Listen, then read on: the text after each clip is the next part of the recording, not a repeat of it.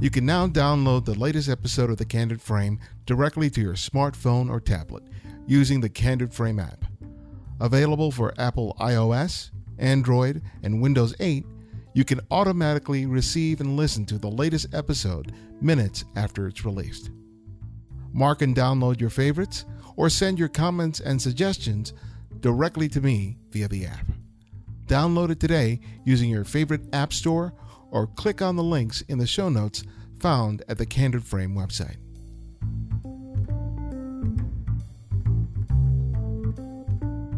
This is Ibarionex, and welcome to another episode of The Candid Frame. Well, January was a busy month. I've already conducted about uh, six interviews that you can look forward to in the coming weeks. While I continue to work on scoring interviews with photographers on my short list, I am discovering some new faces and some new images that I'm really excited to share with you. I know you're going to enjoy the shows uh, as they come to you each week. But I'm also having a great time looking at the photographs of the Candid Frame listeners like you who are contributing images to our group on Flickr. Every Thursday, I'm using some of these great images to discuss different topics about photography. Check them out, and if you like what you see, please subscribe to the channel. As a photographer, I have a strong affinity for portraiture. There is just something special about great photographs of people that really resonate with me. I especially enjoy a photographer who's working on a personal project where the portraits are unified by a specific idea or concept. Today's guest is creating just such a series that reflects her own experience as a British expatriate living and working in the United States. Dawn Bowery has been working as a successful uh, editorial and fine art photographer in Los Angeles, and she has recently turned her lens on other British transplants who have made Los Angeles their home. Our conversation, I think, will provide some great insight into how to launch a personal project that revolves around portraiture, as well as how to make sure that those images have a life beyond the cameras or the computer screen. So, enjoy our conversation with Dawn Bowery. Dawn, welcome to the Candid Frame. I was really pleased to, to discover you, your work, and your, and your project, and I'm really looking forward to having the chance to talk to you for a bit. So, thank you for coming. Thank you for having me. It's a huge honor, really. I'm, I'm thrilled. You started your career as a, as a visual artist in, in motion pictures. And one of the first things I was wondering about was is this sort of a second career for you, or was photography always something that you had uh, a passion and an interest in? Yes, I have always had an interest in making images and always had a camera. Um, not the kind of professional camera I have now, but uh, yeah, I've always been um, having a, a, camera and trying to document what's going on. But yeah, career wise, I was for many years a visual effects artist on uh, movies and commercials, some of the time in London, some of the time in Santa Barbara, and then Los Angeles. And then more recently, I suppose, in London, uh, working for Sky Television. And I, I was, you know, always taking photographs, taking time out as much as I could. I had a lot of holiday time, and uh, I was finding that I wasn't really creatively fulfilled in my job as much as I wanted to be. And I go on these photography trips. The first one was to Cuba, then I went to Morocco and China and Arizona, photographing Antelope Canyon, and, and I just adored it. That was um, mainly street photography. Um, and from there, I had exhibitions. I got my work into the Royal Academy of Arts, which was a huge honor. Um, it's sort of kind of similar to the Metropolitan Museum in New York. It's that kind of place and so I started selling a lot of my fine art prints, and that was that was really what pushed me into taking up photography as a profession and doing it full time. Well, a lot of your your images on your site are are, are portraiture, and uh, a good number of them are, are are lit, but they're really beautifully lit. And unlike a lot of other photography I see, it doesn't call attention to the fact that they're being lit. And where did you learn this aspect of lighting because I think that that's one of the more challenging things for a photographer to learn, especially when they're self-taught. Well, firstly, thank you. That's um, that's a huge compliment. I'm really pleased. Yeah, so I am self taught. I I've learned a lot uh, from Creative Live actually, um, watching a lot of those courses. And there was one in particular with Zack Arias where he was showing how to use really using off-camera flash and using a, a modifier to get a much better quality of light. So uh, a big thank you to him. I learned so much, and really just just by getting out and doing it, um, I was using a product called the Saber Strip, which is so portable. It's like a big poster tube that you put your uh, your flash into the end of, and then the, it's just very controllable, lightweight. But you need to have someone to hold it for you. So that's what I started to use on a lot of my shoots for the California Dreaming book project that I've been working on. I also have been using um, a softbox, the Joe McNally softbox. So between the two, I've kept um, I kept my kit really light, really transportable because it's usually it's either just me and the softbox, or it's me and a, someone that can give me a hand with the saber strip. So that's how I've done it, and um, yeah, really pleased with the results. It's it takes my work to a whole other level using that light. You know, it, it's quite a leap from doing you know travel and street photography to working one on one with with subjects and looking at your images. It seems like you build a real lovely rapport with people. None of the poses seem forced or look like they're they're posed. They come off as very natural and and that they're really in engaged in in in the moment. Is that largely attributable to just your personality and how you are with people, or was it a skill that you found that you had to learn as much as you had to learn the technical stuff about photography? Really good question. Um, I think it's just me. I I love working with people, and that's why photography is so so wonderful I I love the one-on-one relationship that you get, and that's why I don't really like to have too many people around. And I like to get to know them, and I'm chatting to them the whole time. I'm always really curious. So yeah, I I try to I try to not um, have them pose too much, or I'm also trying to to get them between when they think I'm taking the photograph. So I'll I'll be saying I'm testing the light, which I kind of am, but also it's it's getting those magical moments between what they think the shots are going to be. Uh, a good example of that is uh, a shoot I did with the boxer Audley Harrison, and we were at the gym. He was training. Um, he just had a training session, and he was only going to give me a tiny amount of time for the shoot. And uh, he just naturally went into um, this kind of boxer poses, the obvious poses. I didn't want any of that. So the the shot that I ended up with was him just looking more vulnerable. I felt like his true personality was coming through rather than the boxer personality with, you know, flexing his muscles and that kind of thing. And again, that was that was just just trying to get him to to relax and and I probably said that I was just doing a test shoot, so he wasn't he wasn't really giving me any of the boxer ego, and I got the real Audley. You know, th- th- you know that's such an important thing because I know I've gone through it where I'm so nervous about making a photograph of someone, and they give me what they think is going to make a good photograph, which is certainly not what I want. And then, you know, sometimes it seems like we're we don't want to be too demanding of our subjects sometimes because we, we think that you know we're taking up their time. Yeah. But I think it's really important to really press it and really insist on getting what you need in order to make the best photograph of them because you really have to take control of the shoot is, is what it comes down to. That's so true. Yeah because at the end of the day they want a great photograph too. Um, so I, I do. I push it as far as i can. I mean i will shoot until there's there's no light left. And um, assistants that I have with me are always astonished. Like, really, I would have, I would have stopped ages ago. But when you're kind of in that groove and in the moment, um, and feeling like you're in the zone, just I just keep on going. I I also find that when I'm taking portraits, sometimes uh, the subject they're really nervous, and you know they say that they're not good in front of the camera, and you know they say they are they are nervous and I reassure them, and we we just have a chat. And before long, they've really forgotten what they said. They've forgotten that there's a camera there, and and they're just loving it and wanting the shoot to go on and on and trying new things.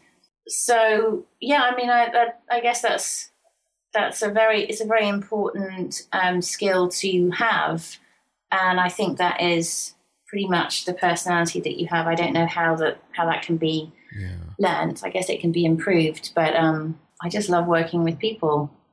Biggest compliment is when you know they say that they've had a great time, enjoyed the shoot, and they see the photographs and are over the moon and say these are the best photographs I've ever had. So that's what makes it so worthwhile to me. It's the best thing in the world. Yeah, that's very that's very satisfying.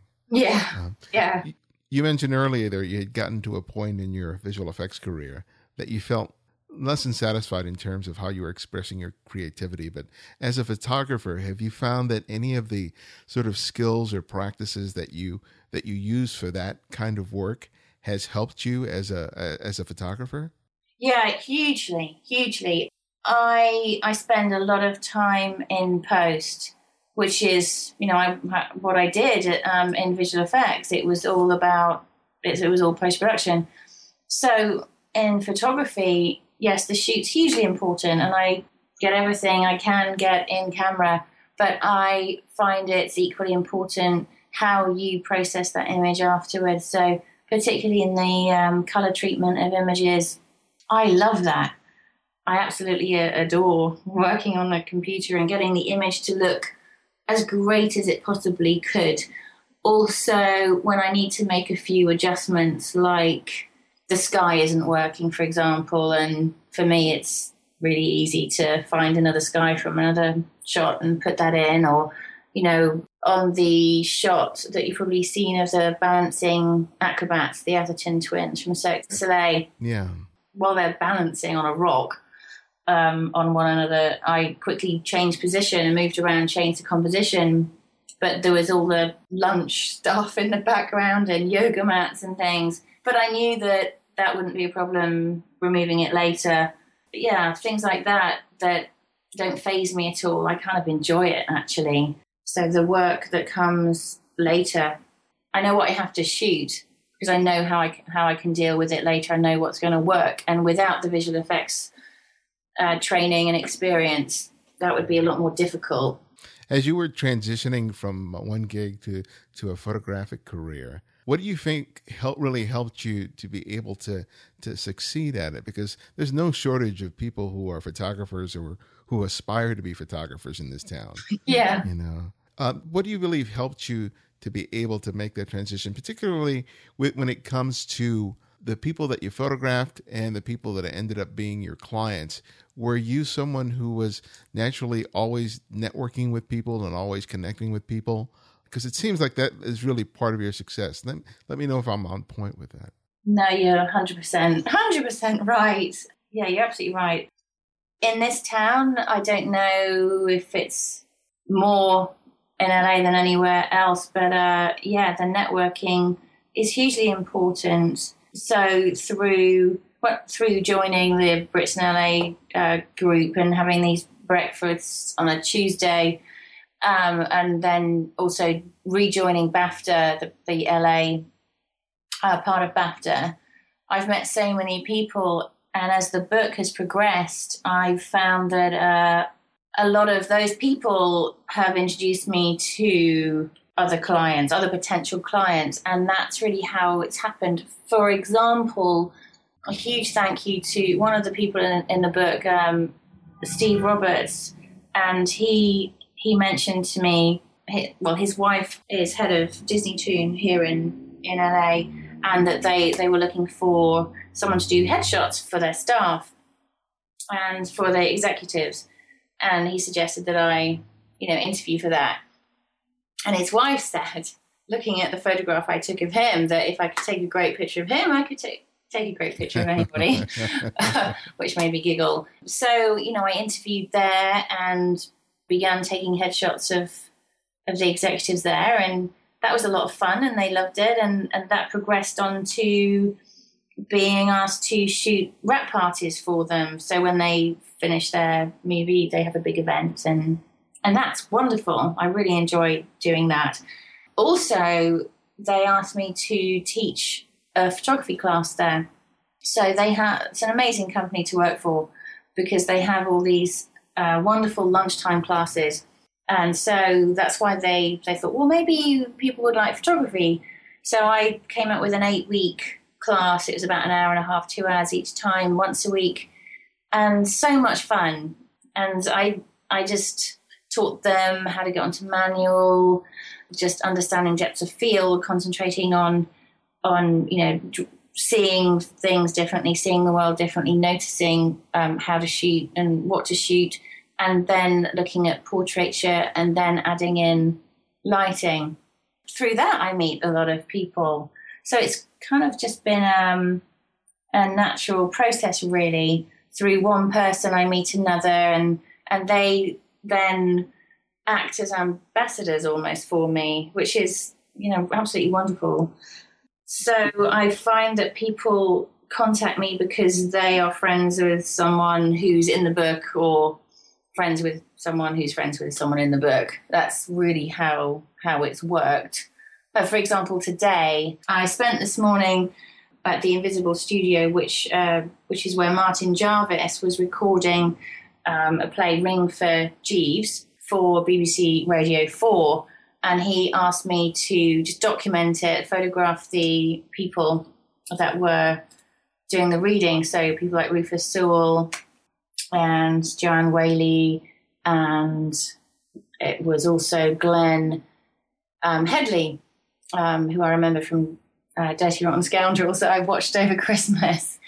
So a huge privilege to be there while they're uh, reading through this wonderful, wonderful uh, piece of writing, uh, as I say, called Ring for Jeeves. So that came up because Martin is in the book and, you know, he's commissioned me to do headshots for him. It's that kind of, I guess, an organic way of, of meeting people, you know, becoming friends with them really, and then trusting me, knowing what I do. And so if they then have a need for a photographer or somebody that they know needs a photographer, they'll generally ask me and call me. I think a, a huge part of it is is uh, trusting me and loving my work. You mentioned the, these breakfasts that you have with all these other uh, British expats on, on, on Tuesday. Yeah. Was that where the idea for this for this project you've been working on california dreaming real life stories of brits in la came about. And how important was those breakfasts and the and the meeting of people that that happened there play in you being able to pull off the project? The project i think was in my subconscious for many years. Even when i was in london for 10 years i really couldn't let go of la and i really wanted to be back here but when I did come back here, it was a new country, no job to go to, new career really, and rebuilding everything from scratch. So having the Brits in LA breakfast club was a godsend, and I met a lot of people. And I'm just naturally curious, as I said earlier. So I'd be asking out loads of questions, and you know, what brought you here, almost to validate myself and why I came here. And just one evening, I thought, oh, that would be such a it would be such a great idea to combine my curiosity of my fellow Brits and why they came to LA with my photography. So that's what I did. And one evening, I posted um, onto Facebook, onto the Brits in LA page, and also my local Laurel Canyon of residence page, and I I put a post up asking for people to contact me because I was planning on doing this book project featuring fellow Brits, getting their stories and photographing them. And the next morning, I was inundated. I had so many, so many emails from people telling me their life stories. So I thought, oh, probably a good idea. Um, and that's so I began. And right at the beginning, um, you know, it was the people that I'd I'd met through breakfast and BAFTA, but then soon it was this organic process, I suppose, and it kind of took on a life of its own. And different people would introduce me to other people. I'd be on a shoot, and then they'd recommend others. For example, I was um, taking Martyn Lawrence Bullard's photograph. Um, he's a, an interior decorator, has his own show on Bravo called uh, Millionaire Decorators, I think. And he also has a show in England called um, Hollywood Me. And he was hugely helpful and he recommended I contact Ioan Gruffudd, the actor, gave me contact details, uh, Zandra Rhodes. And so each person would generally um, introduce me to people that they knew really well. So I kind of automatically had their trust and and credibility. They trusted that you know they trusted that I was going to do a good job because I was recommended by by their friend. I found that it had to be a personal recommendation if I was uh, trying to contact uh, a celebrity or somebody that was you know pretty well known. Going through an agent never worked because I wasn't paying them anything. This was a project that I wanted them to be part of and not having to exchange money. It was rather that they loved the project and wanted to be in it and support it. I did a similar project some years ago where I was focusing on writers and poets of Southern California, and I produced something like 35 different portraits within a very short period of time. I think it was it was less than a month. Wow. So I was I was on a tear. One I mean I was photographing every weekend and one one Saturday I think I photographed as many as 5 people in one day. It was exhausting, but it was really gratifying. and I remember at first I was incredibly nervous yeah. about what I was taking on. Yeah. Yeah, and, but you. eventually, as it kept going, I sort of gained a, a, a, real confidence in terms of what I was doing, and I also got to see myself improve as a as a photographer as a result of because not only in terms of the images that I was making, but just what I needed to do in order to be able to pull something out from my subject subjects. Because yeah. normally the shoots would be about forty five minutes, but you know there was one time I only had like fifteen minutes. Yeah. And I'm wondering, with all the all the different people that you photographed, what kind of experiences along those lines have you had? You know, I really relate to what you said. The photographs, the portraits that I took um, for the for the book, I don't know that it that I would have taken that kind of uh, portrait if the book hadn't come about. It pushed me. It pushed me so much, um, and also each portrait is so different. There isn't a pattern. I guess that's the point. I get to know each person as much as I could um, in the time given. Sometimes I wouldn't have very much time at all. Like you said, it would only, you know, only be a few minutes. Other times I'd meet them a few times and get to know them, get to know their background, and we'd figure out what the shoot was going to be. But each shoot was so different, but a huge learning curve. And it's the best thing I, I've ever done, really. How else would I have ended up in Malibu State Creek Park on a cold January day with the Atherton twins from Cirque du Soleil balancing for me and me photographing that? Kind of extraordinary. And I felt really privileged to meet everyone and get to know them, get their stories, and and take these these portraits documenting where they are and what they love about living here.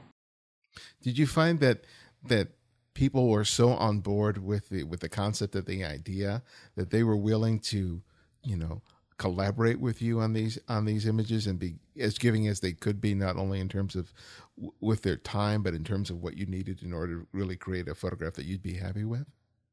Yeah, very, very much so. Um, again, the the shoot I was just talking about, I didn't, I didn't want to take the obvious photograph of them in the theatre where they they had the the Cirque du Soleil show, I just had this vision of taking them out of context and into a beautiful location. And I knew about this rock pool in Malibu State Creek Park, and and thought that would just be the perfect combination and have them balancing there, which they obviously never done before, and they loved the idea and completely up for it. But it, you know, it meant hiking into the park, them um, using their one day off, Monday, uh, to spend time getting there and doing the shoot. You know, it, that wasn't a quick shoot. We had to figure out quite a lot and try. You know, they were trying different balancing positions until we got something that worked. That that was a, a pretty involved shoot and pretty mesmerizing to see see them in front of me balancing on a jagged rock and just hoping that they weren't going to fall. They weren't worried at all, but they did get very cold. If you've seen the picture, um, you'll remember that one twin is balancing on the shoulders of another, and so the the twin on the top got so cold, his legs went blue. So I did oh. have to uh, help the color along with that, but they never complained once. And I appreciated the inclusion of of the video well, in the video for your Kickstarter campaign. Oh, Indiegogo! That you showed from the shoot, Indiegogo, excuse me. It was it was really kind of neat to see a little bit behind the scenes in terms of what was what was happening there. Uh, would you say that that was the most challenging of the of the shoots, or is there another one where you you had a situation where you really were pressing yourself in terms of I don't know if this is working, and and I have to do something to really make something something happen that I can come away with satisfied.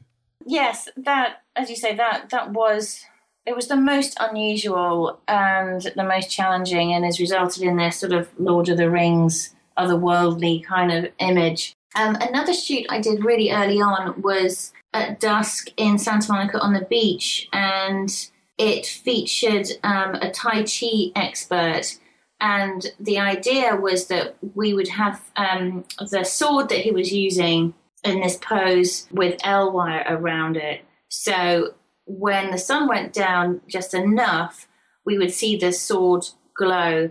And then the plan was for him to kind of sweep the sword from the left side of, of uh, the photograph over to the other in a perfect arc so we had to do that a lot of a lot of times to get it right, and it ended up being a three second exposure. Me with my tripod in the sand, which I think still has sand in it. Uh, every time I use the, the, tripod, I can hear the sand, the sand in it, despite cleaning it. Um, but the resulting image is really unusual and pretty interesting. So you you see the lights in the background, you see the the pier and the lifeguard hut and he pauses at the end of the move, so he's clear, but you see the trail of this kind of green light that the sword left. Uh, I still, it's still on the topic of the book, and I'm just wondering if having the opportunity to meet all these people and photographing these people, did it give you an, a, a different insight in what it means to be a Brit living in Los Angeles now? It's a really good question, and there isn't an obvious answer because everyone is different. But the common thread is is that I found just a general positivity amongst the, the, the British people that have left Britain and and had the strength of character to just give it a go in LA and follow their, their dreams. A general positivity and determination and tenacity and a belief in themselves to really follow their dreams, whatever those dreams may be. Here I found that to help them follow their passion, or whatever that may be, people will ha- um, wear many different hats. So people may be um, doing a few different jobs as well as the, what their their passion is, be it acting or painting or, or whatever. And that seems to be really common here. That um, you know you'll find this isn't just the British that are here, but generally in in LA that um, you know you'll find that you know the waiter or the person in Starbucks is really um, an actor or a director, and that's what they're wanting to do. You know, one of the projects that uh, that you have on your site that I, when I immediately saw it, I said, "Oh, I got to ask her about this." What's that? And it's the uh, the Compton Cricket Club. Oh. and I was like, "What?" I said, "I got to hear the story uh, behind behind this. How did you find out about it?" It's a great story. So the Compton Cricket Club was co-founded by Katy Haber, who I met through BAFTA. Um, an amazing woman. She is a film producer, and she found, as I say, she co-founded the cricket club in Compton, which does sound like an odd combination. But her vision was that the etiquette of cricket would spill over into their lives and give them purpose and help them get off the streets into good jobs, and she's absolutely succeeded. they have played all around the world. They've played at Lords, they've met politicians, um, and it's still going. Uh, she's a, a, huge inspiration.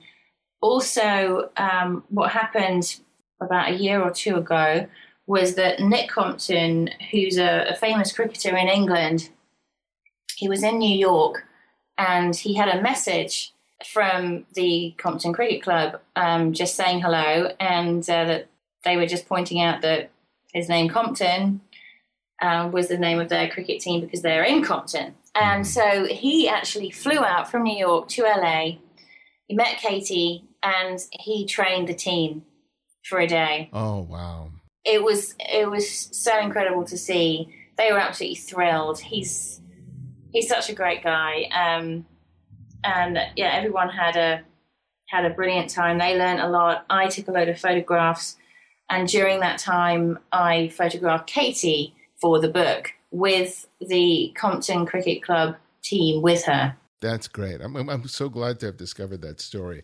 I'm really glad you asked that. And it, it is an amazing story. If you have a look online, you'll find lots of articles about them. She, she drives the club. She's she's what is behind it. She creates a lot of media. She's always raising funds so that they can uh, travel and, and play cricket in different countries. Uh, so she gets them great exposure.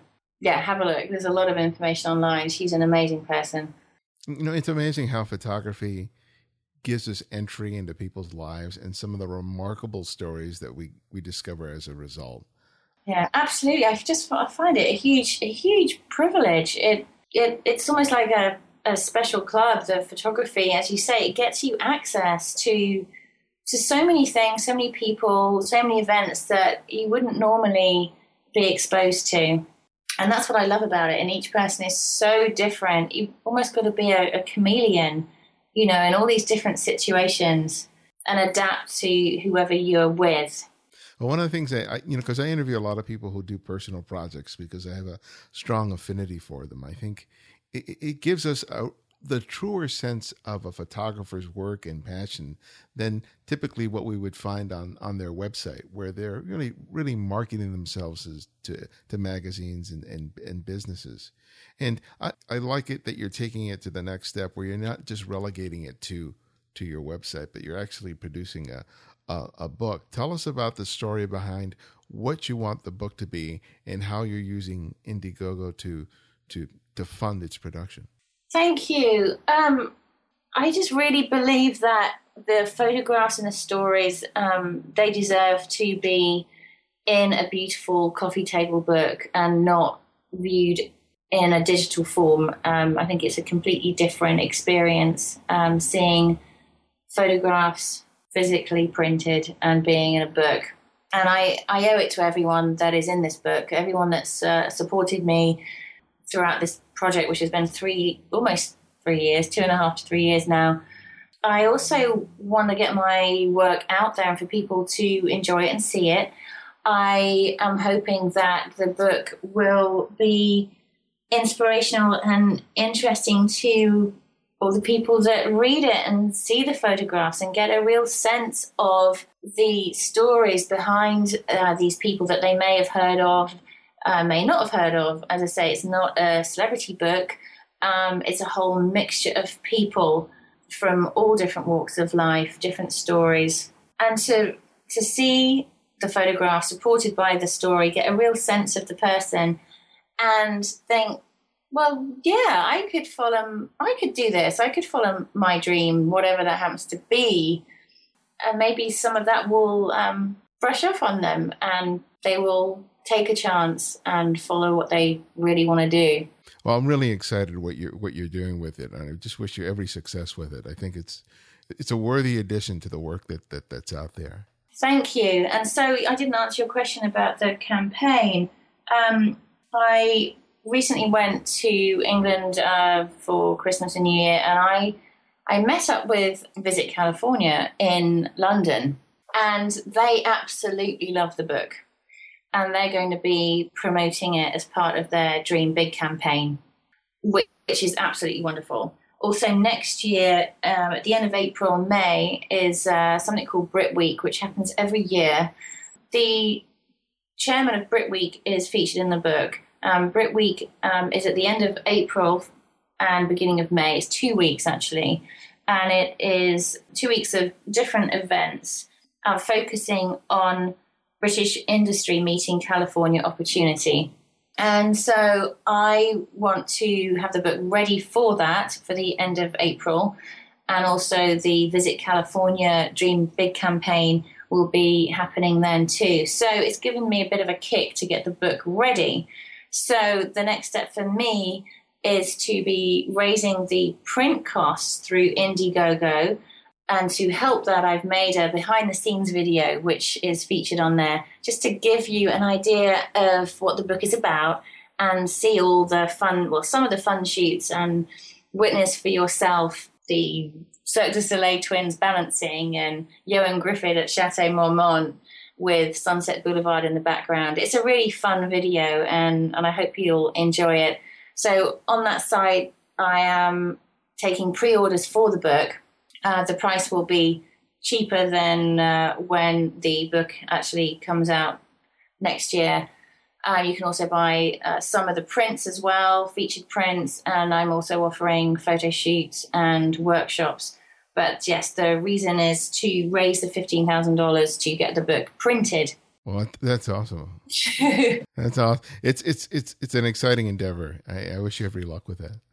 Thank you. It is. It's it's very very exciting, and the book has actually just taken on a life of its own.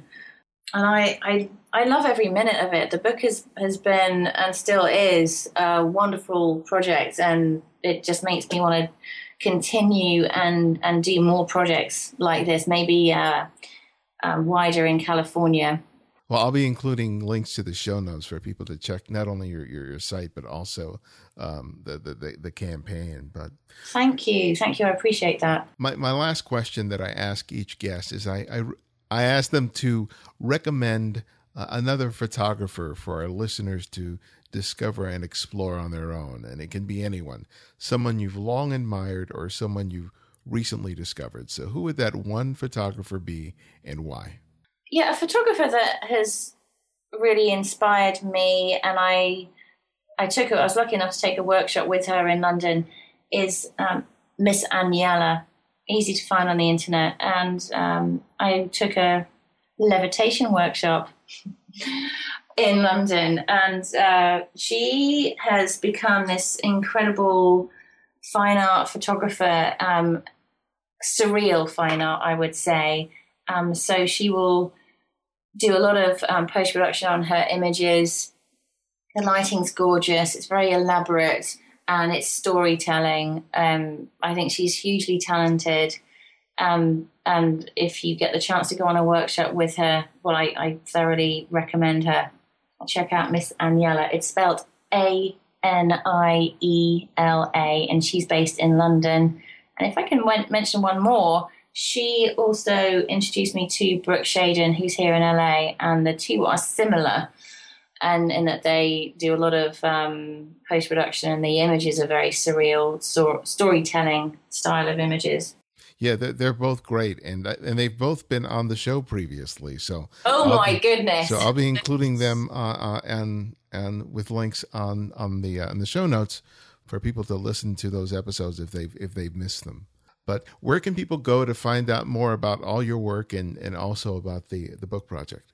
There's several places. Um, I have my main photography website, which is dawnboweryphotography.com. I've created another website for the book, which is called britsinlabook.com. There's also the Indiegogo campaign, which is easiest to find if you just go straight to indiegogo.com and in the search box type in California Dreaming and you'll see it under the photography section um, California Dreaming Real Life Stories of Brits in LA. So I'd love you to go and check that out and hopefully pre order a book would be wonderful. Then there's also Facebook, of course. You can find me under Dawn Bowery Photography.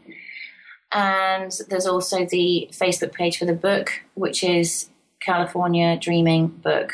I think that's. Well, you, you gave us more than enough right there. Yeah, I think so. All right. Well, thank you so much for your time. I really enjoyed having the chance to meet you and, and find out so much about your great work. Thank you so much. Thank you. You were a fantastic interviewer. Thank you very much for having me on the show.